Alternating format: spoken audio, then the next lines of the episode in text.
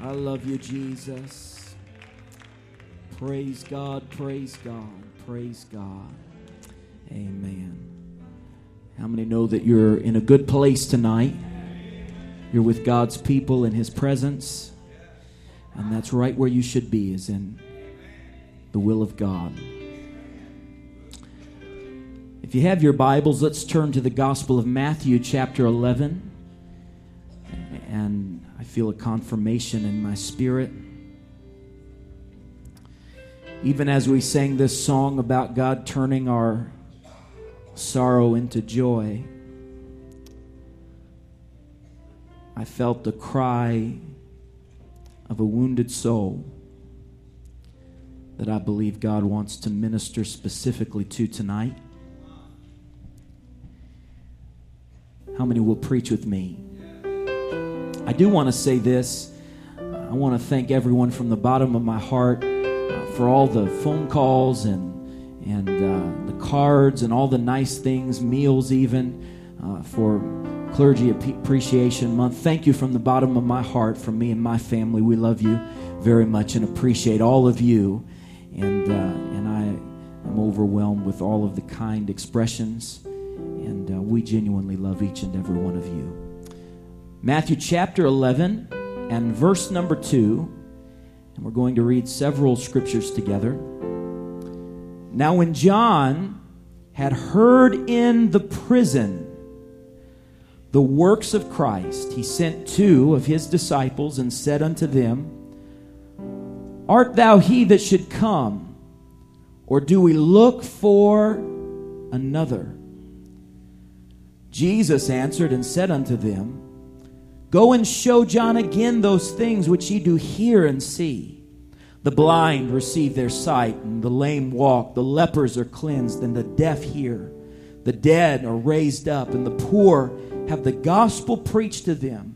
And blessed is he whosoever shall not be offended in me. And as they departed, Jesus began to say unto the multitudes concerning John, What went ye out into the wilderness to see? A reed shaken with the wind? But what went ye out for to see? A man clothed in soft raiment. Behold, they that wear soft clothing are in the king's houses. But what went ye out for to see? a prophet. Yea, I say unto you, and more than a prophet.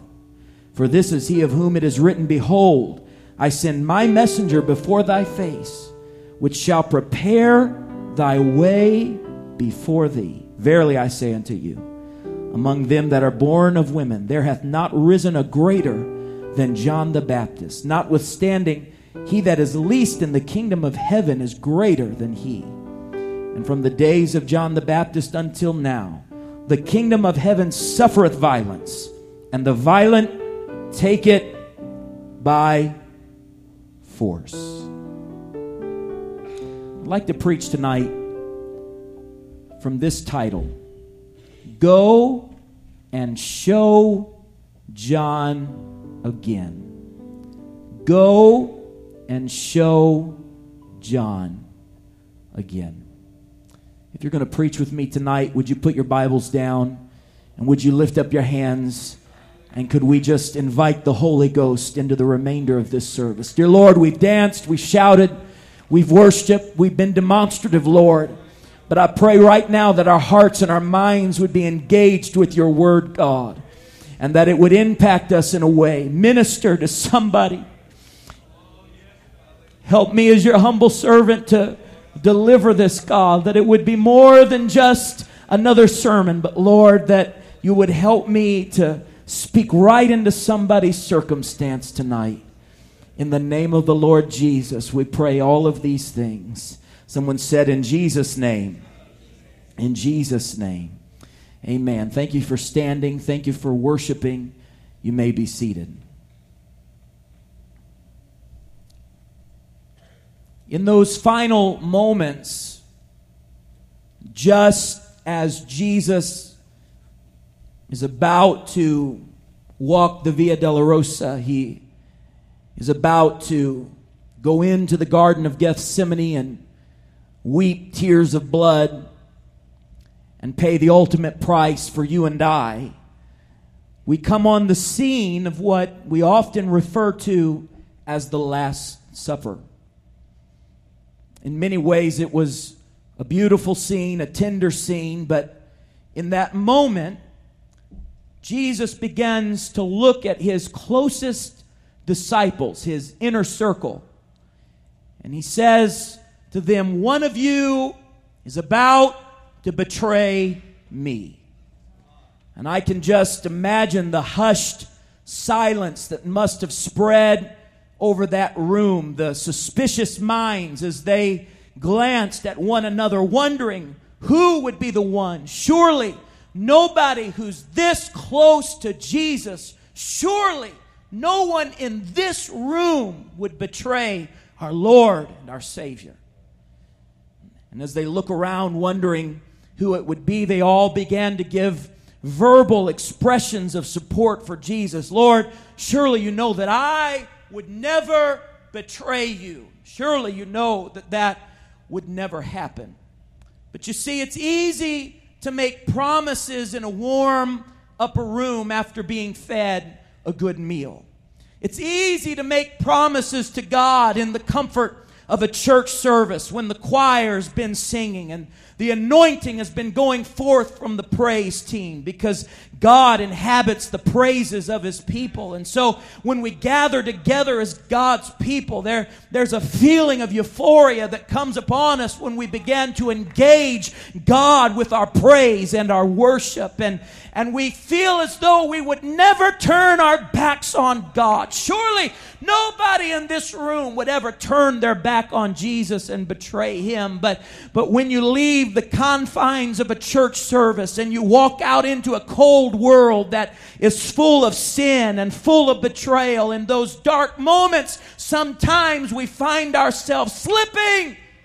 When nobody's looking and nobody's watching and the choir's not singing and the preacher's not preaching and nobody's there to lay their hand on us in prayer. And it's in those moments, if we're not careful, that we'll find ourselves backsliding from the things that we know to be true and we know to be right. It's easy in an upper room looking in the eyes of Jesus, looking into those compassionate eyes. It's easy in those moments to say, Lord, you know that I would never betray you. And yet we know because we have the advantage of hindsight that Peter did indeed betray Jesus. We know that Judas Iscariot did indeed betray Jesus. It was Simon Peter, the one who so vehemently looked at Jesus and said, Lord, you know that I would rather die than betray you. It was that same man who stood outside of the Sanhedrin and said, I don't even know who this man Jesus is, with cursing on his lips. And then he realized in that dark moment that he had indeed done something unspeakable.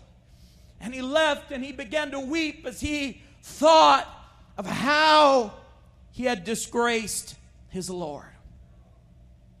So, if you're here tonight and you're feeling depressed, if you're struggling with doubt or fear, if you're fighting feelings of discouragement, then you're in good company. I don't know where this idea came from in the Christian world that good Christians never face feelings of discouragement. But wherever it came from, we need to send it back because it's broken and it doesn't work. The very best of people can get discouraged. Any of us could wind up fighting discouragement before the sun rises on another day. Discouragement can overtake you in an instant. One phone call can change your life forever. Knowing God does not make you immune to feelings of discouragement and disappointment. David said, My foot almost slipped when I saw the prosperity of the wicked. Elijah called down fire from heaven, and just a few short hours later, he was saying, God, why don't you just kill me? I don't have anything left to live for. Job cursed the very day that he was born, the most righteous man that lived in his time. Moses tried one time and then gave up for 40 years until God set a bush on fire and called him back and said, Moses, take off your sandals. You're standing on holy ground. You're in good company tonight if you're battling depression and fighting discouragement, it doesn't mean that you're not spiritual. Hear this preacher. It doesn't mean that you're not anointed. It doesn't mean that you don't love the Lord. It doesn't mean that God is through with you. It doesn't diminish your ability to fight the battle and win. And you're certainly not alone. You're in good company because those that have gone before you have battled the same battles and come through on the other side. Mm. Any Christian who tells you that they've never battled doubt, that they've never battled fear, that they've never battled discouragement, depression, is not telling you the truth. Because even the very best get discouraged at times. Jesus said that John was the greatest of the prophets. That's an incredible statement for Jesus to make because if you open up the pages of the Old Testament, you're going to see some, some powerful men of God, the great prophets of old that Jesus said that John the Baptist was greater than the fiery Elijah, greater than the powerful Elisha, greater than the eloquent Isaiah, greater than the weeping Jeremiah, greater than the visionary Ezekiel, greater than the foreteller of the future Daniel. And yet John, out of all of those prestigious prophets, was the greatest ever born. With his own hands, we see that it was John the Baptist who buried Jesus in the waters of baptism. He saw the heavens open with his own eyes and he heard with his own ears as the voice of God said, Behold, my beloved Son, in whom I am well pleased. It was John the Baptist who saw with his own eyes the dove descending from heaven as the symbol of the Spirit of God. This was a mighty prophet indeed. This was a man among men. This was a preacher among preachers. John had the awesome responsibility of introducing the Messiah. Think of it the Messiah to the world. It was John the Baptist who declared, Behold the Lamb of God, which taketh away the sins of the world. Does anybody understand the magnitude, the time and space that John the Baptist occupied? He was a man among men who saw the Son of God when others just saw a humble rabbi, when others just saw a humble teacher, a man from Nazareth, not a place of any repute. They, they saw a man who came from a humble home, just a carpenter's son, a, a mother who many people doubted that, that she really was of good reputation. There, there was a lot of gossip about Mary. There was a lot of people who whispered and talked behind her back. They, they weren't sure of her story. We, we've never heard of a virgin birth, and, and this is just the crazy son Jesus. But John the Baptist, as a prophet of God, looked as Jesus stepped into the Jordan River and he saw the Messiah. When others could not realize what was happening, even the religious leaders, the Sadducees and the Pharisees and the teachers and the megachurch pastors of the day, they just saw another crazy prophet out there. But John the Baptist, he realized that something was happening. What a preacher John must have been. His church wasn't located just south of Atlanta off of a busy intersection. He preached out in the wilderness, usually down by a riverbank. He preached the same sermon over and over again. He didn't have a new fancy message or a new text every time he stepped into the pulpit. Uh, he had one sermon, and it was a sermon of repentance. Uh, he said, Repent because the kingdom of heaven is at hand. Uh, and then he woke up the next morning uh, and he ate some locust and honey uh, while everybody called him crazy. And he went down by a riverbank and said, Repent, the kingdom of heaven is at hand. He didn't put together another fancy oratorical message that could move somebody. He didn't put together a song that would get somebody tickled until they danced. He didn't put together a few words that would get somebody off their cell phone in church. Oh no, he was a man of God who said, Thus saith the Lord. All of Jerusalem knew his name, and they were touched by his ministry. So great was his ministry that years and years and years later, the Apostle Paul, in his missionary travels, came upon a group of men who were still faithful to John the Baptist's teaching. And they had heard of no other. That's the kind of preacher that he was. And yet, even in his brightest hour, John preached, speaking of Jesus, that he must increase and I must decrease. But it's easy to say something like that when everybody knows your name.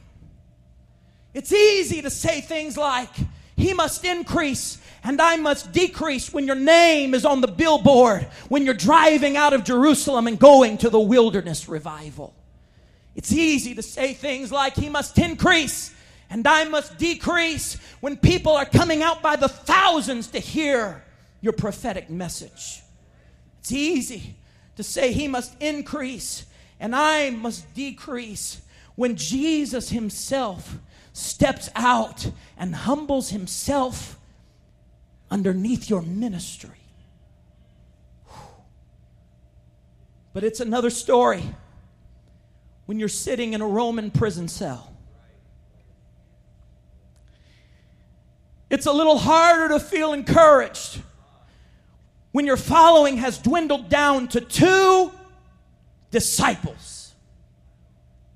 It's a little more difficult to encourage yourself in the Lord when you're rattling a prison door and nobody answers.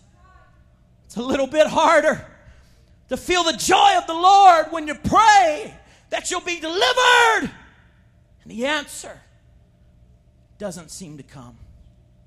When days have turned into months of suffering, discouragement can come to even the greatest prophet of all time. Who am I to think that I would be above the pain of discouragement? And so, in the midst of what appears to be his greatest moment of depression, John calls his two remaining disciples and says, I need you to go to Jesus and find him Listen to me closely because I, I need you to answer, ask him this question and I want you to come back to me with his answer. Listen to me now. I want you to ask him, Jesus, are you really the Messiah? Or should we wait for another? This wasn't a new convert. No, no. This was the greatest prophet that ever lived said, I need you to ask this question Are you the one that I've been saying that you are for all of these years? You know what he was really asking? He was really asking this Jesus has my whole life been wasted on something fake? Or are you the real thing? Jesus, have I wasted my life? Have I wasted my time? Have I wasted my energy? Have I wasted my resources? Am I suffering for nothing? Am I in this prison for no good reason? Are you the Messiah? Or should we look for another? John was literally questioning his whole identity as a human being. Everything that he had ever said, everything that he had ever lived for from a young boy, his mother Elizabeth knew that the Holy Ghost had leaped in Sataboshata inside of her even at his birth. Something was different about this child. He knew from the day of his birth that something, the hand of God, was upon him. And he heard the voice that nobody else could hear his own father. Mm. He heard the voice. He knew that he was called to wander in the wilderness he knew that people thought he was strange. He was a human being, just like you and I are a human being. There must have been times where he wondered, Lord, why can't I wear a nice suit like the Pharisees wear? Why can't I live in a mansion like they live in? Why do I have to wander in the wilderness preparing the way? A lonely existence. A lonely existence. And here I am at the end of my days, and I'm wondering, Jesus, was it all worth it? Was it all for naught? It sounds awful to say it out loud, but it's right there on the pages of the Holy Bible. John doubted, if only for an instant, that Jesus was the Christ, the Son of the living God. Here he was, the great baptizer, the one who declared, Behold the Lamb the one who saw the heavens opened and heard the voice of God. But now, in this moment, he was so deep in doubt and despair that he sent messengers wondering, Are you really the one? Are you really the one? I said all of that to help somebody here tonight understand that discouragement can happen to the very best of people. Preacher, why would you take so much time to do that? I'll tell you why. Because when you find yourself in a moment of despair, when you find yourself in a moment of depression, and you feel the pressure to put on a fake smile and you feel the pressure to pretend like everything is okay, what happens is you find yourself in a place of isolation. And isolation is the devil's playground. Because if the devil can isolate you, he can begin to whisper in your ear. And that's when he'll try to convince you that you're worthless. And he'll try to convince you that you're nobody. And he'll try to convince you that you'll never feel joy again. And he'll try to tell you that you'll never have victory again. And he'll try to tell you you'll never run the aisles again. You'll never speak in tongues again. You'll never see another miracle. And if you're not careful, you'll find yourself believing the lies of the enemy. But when you recognize that it's the human condition, that the kingdom would suffer violence, but that the violent don't have to put up with it. Woo! Oh, somebody's about to get that in Jesus' name. I said the kingdom suffereth violence, but that shouldn't intimidate the kingdom because the kingdom doesn't have to sit down and take it anymore. The kingdom can take it by force and say, Devil, I don't have to listen to you anymore. Devil, I don't have to do that anymore. Devil, I don't have to stay here anymore. Clap your hands to the Lord and give him praise right now. Come on, somebody shout unto God. Come on, you may be in a prison cell. Come on, Paul. Come on, Silas. Go ahead and shout. Go ahead and shout. Go ahead and sing. Go ahead and clap. Go ahead and praise Him, Paul.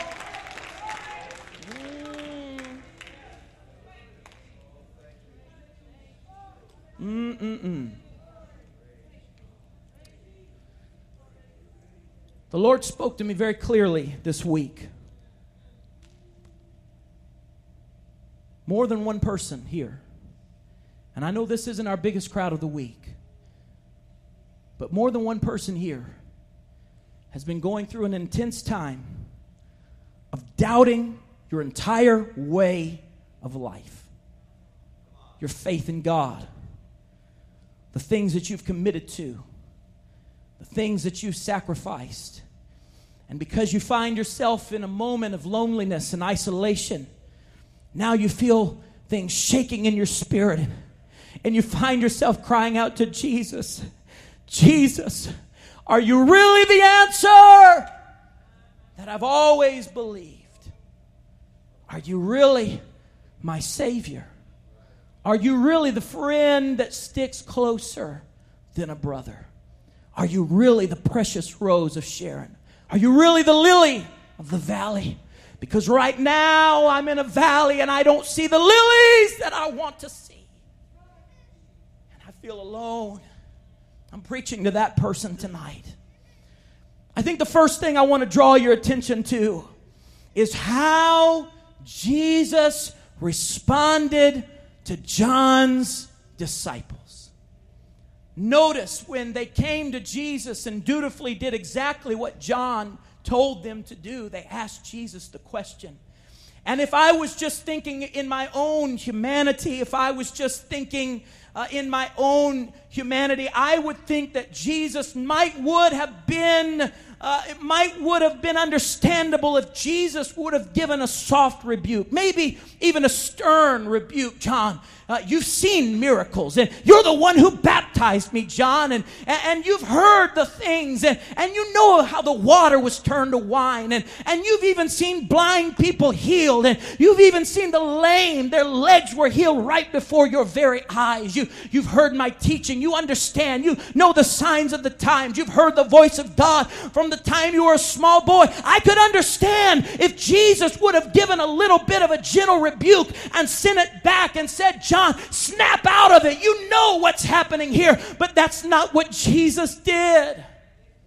Instead, Jesus began to unleash an earthquake of miracles signs and wonders. He began to open blind eyes. He began to unstop deaf ears. He caused the lame to walk and he cleansed some lepers and, and even the dead were raised. And he began to preach the gospel to the poor. And he did all of these things before the eyes of those disciples. And he said, Now I want you to go and show John again. I want you to tell him about all all of these things that I just did. And I want you to tell him everything is going to be okay. Hold on, John. I am the Messiah. I am the one. Don't be discouraged because I still have power over the darkness of this world. I still have power over sin and sickness and disease. Even death hath no power over me. Then, rather than apologizing, which to me would make sense, this is the one who prepared the way for me. This is the prophet who prepared the way. In fact, he's the one who was the first to declare that I was the Lamb of God. And now, in front of all these people, his disciples come to me with the question Are you really the Messiah? I could understand if Jesus in that moment would have said, Now listen, we've got to have some compassion on our good brother, and uh, we've just got to be understanding. He has this moment of doubt. No, that's not what Jesus did. It was in that moment that Jesus said, No greater prophet has ever been born from a woman than John the Baptist, a great prophet. You know what he did? He didn't even acknowledge that moment of weakness. He said, He's still the prophet. I know he's still there. I know John is still in there. Even though he's going through a moment, I see, I see the hand of God is still on his life. Lift up your hands all over this building right now as the musicians come, as they get ready. Go and tell John. Go and tell him all of those things. I think Jesus was demonstrating a lot of things to John. One of the things I want you to notice is that I believe Jesus was demonstrating that although we may be weak, He is always strong. Our faith may have highs and lows, but Jesus is still on the throne. No matter where you find yourself, Jesus is still the Lord of all. If you're in a storm and you're afraid and you cry out, Wake up, Jesus! You may have fear in your heart, but Jesus is still the master of the storm. Whatever valley you find yourself in, He's still the Lord of all. Stand with me as I close with this final thought. So many things I'd love to say, but I want to leave you with this thought. Thank you for preaching with me tonight. I feel like I've been preaching very specifically. If this message if this message hasn't been specifically for your heart, then I'm asking you in these next few moments to just pray. You may not know their name, but pray in the spirit for your precious brothers and sisters who may be finding themselves in a moment of discouragement and they need somebody to love them and pray them through it. What I find most interesting about this entire story and the entire exchange is that Jesus did not go personally to visit John in prison. Instead, he did what he still does today 2,000 plus years later, he got a hold of a messenger, a willing vessel. And he said, Come here. I want to use you to take a message of faith.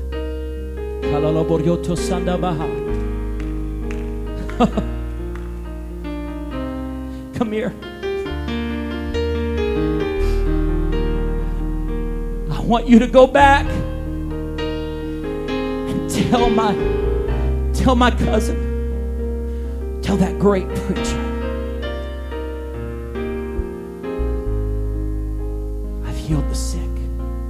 I've raised the dead. All of these things encourage him with these words. So I'm preaching to two people tonight I'm preaching to a John the Baptist, somebody who loves the Lord, but you're discouraged right now. You need a messenger of hope. And I'm also preaching to a messenger tonight. God wants to anoint somebody here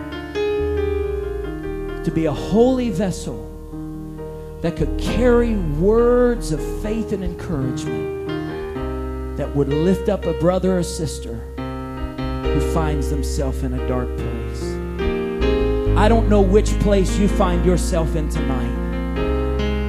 But if you're John the Baptist and you need to come and be encouraged, I'm inviting you. But also, if you're somebody who's willing to say, Here I am, Lord, use me to be a vessel of faith that can lift up a brother and sister in their time of need. Would you step out by faith tonight and come to this altar?